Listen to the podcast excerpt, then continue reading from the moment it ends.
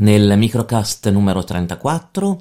è sempre pensato per aumentare e rifinire le vostre competenze in tema di cyber security personale, eh, parliamo di protezione delle credenziali e furto di identità. Quindi il compito che avete questa settimana è anche con ricerche in rete, analisi di documenti, cercare di comprendere quali siano le modalità tipiche oggi di attacco alle credenziali e di furto di identità. Io vi do qualche indicazione come al solito di, su come orientare le vostre linee di ricerca e come orientare la vostra formazione. Beh, prima cosa eh, tenete sempre a mente che oggi le credenziali sono diventate un bene molto importante per i criminali informatici. Eh, molti attacchi che vengono portati oggi riguardano proprio la violazione delle credenziali e quindi il primo punto è che proteggere le credenziali oggi è diventata un'urgenza dal punto di vista informatico. Cosa significa proteggere le credenziali? Significa proteggerle tendenzialmente da due tipi di attacchi. Un primo attacco è quello che punta al sistema cioè punta a entrare in un sistema e a portare via tutte le credenziali, ad esempio del, di un sito di commercio elettronico, di un sito pubblico, di un ospedale, di un server aziendale. E qui l'unico modo che c'è per proteggere con cura queste,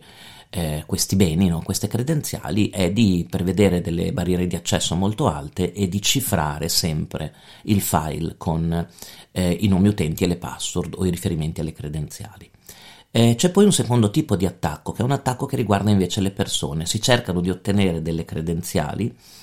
eh, direttamente dalle persone con gli attacchi di phishing, come già abbiamo, eh, abbiamo notato e abbiamo descritto. Occorre quindi prestare molta attenzione a questo bene, a questo nuovo bene, eh, che di solito non viene individuato, soprattutto in un contesto aziendale, come un bene importante da proteggere, ma oggi è, è diventato il primo obiettivo degli attacchi criminali. Il furto di identità, come potete immaginare, è strettamente correlato al furto di credenziali, ossia furto di identità significa che un soggetto che abbia rubato le credenziali di una determinata persona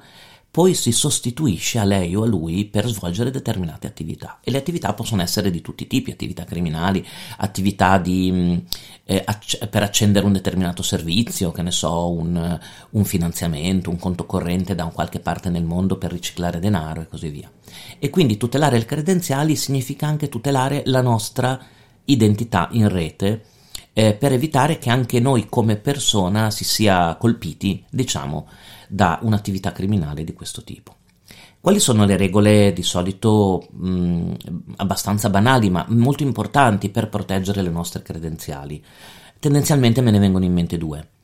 Eh, cambiarle di frequente, perché purtroppo oggi il fenomeno del data breach delle credenziali, della fuga delle credenziali dai sistemi è spesso non lo possiamo controllare, è spesso fuori controllo per noi e quindi è probabile che le nostre credenziali stiano circolando da qualche parte perché c'è stata una violazione di un determinato sistema che le doveva custodire eh, con particolare cura ma non l'ha fatto. Quindi cambiarle di frequente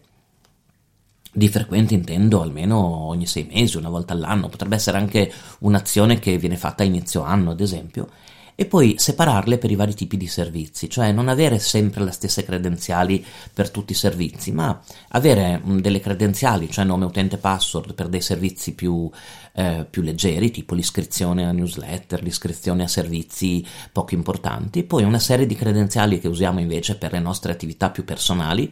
e magari una serie, una serie, di credenziali che utilizziamo per i servizi critici, tipo l'home banking, il fascicolo sanitario elettronico, l'accesso alle analisi online, alle aree riservate relative alla nostra posizione di dipendente e così via. Quindi se uniamo il non rivelare mai le nostre credenziali a nessuno, il cambiarle di frequente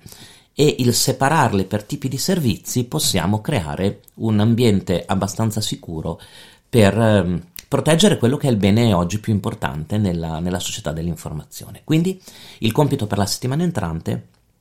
Analizzate e cercate anche in rete le modalità migliori per la protezione delle credenziali, informatevi sul furto d'identità, sul motivo per cui viene portato e sui danni che può arrecare alla persona anche nella, nella sua vita quotidiana, nella società quotidiana. Pensate ad esempio a un furto d'identità che comporti la negazione di alcuni servizi, il blocco di alcuni servizi per il cittadino il cittadino che si trova a non poter più utilizzare un servizio perché gli viene detto guarda che hai già usufruito di quel servizio e uno pensa no, non ho mai usufruito di quel servizio, mi hanno rubato l'identità. E poi cercate di analizzare i due temi, vi dicevo, del cambio delle password di frequente, può essere anche questa settimana l'occasione per fare un cambio generalizzato delle vostre credenziali e la separazione per tipi di servizi. Individuate i servizi più critici che avete e lì scegliete delle credenziali particolarmente complesse, negli altri potete leggermente abbassare la guardia perché sono meno importanti, ma non ci sarà mai un collegamento tra le credenziali che voi utilizzate nei servizi critici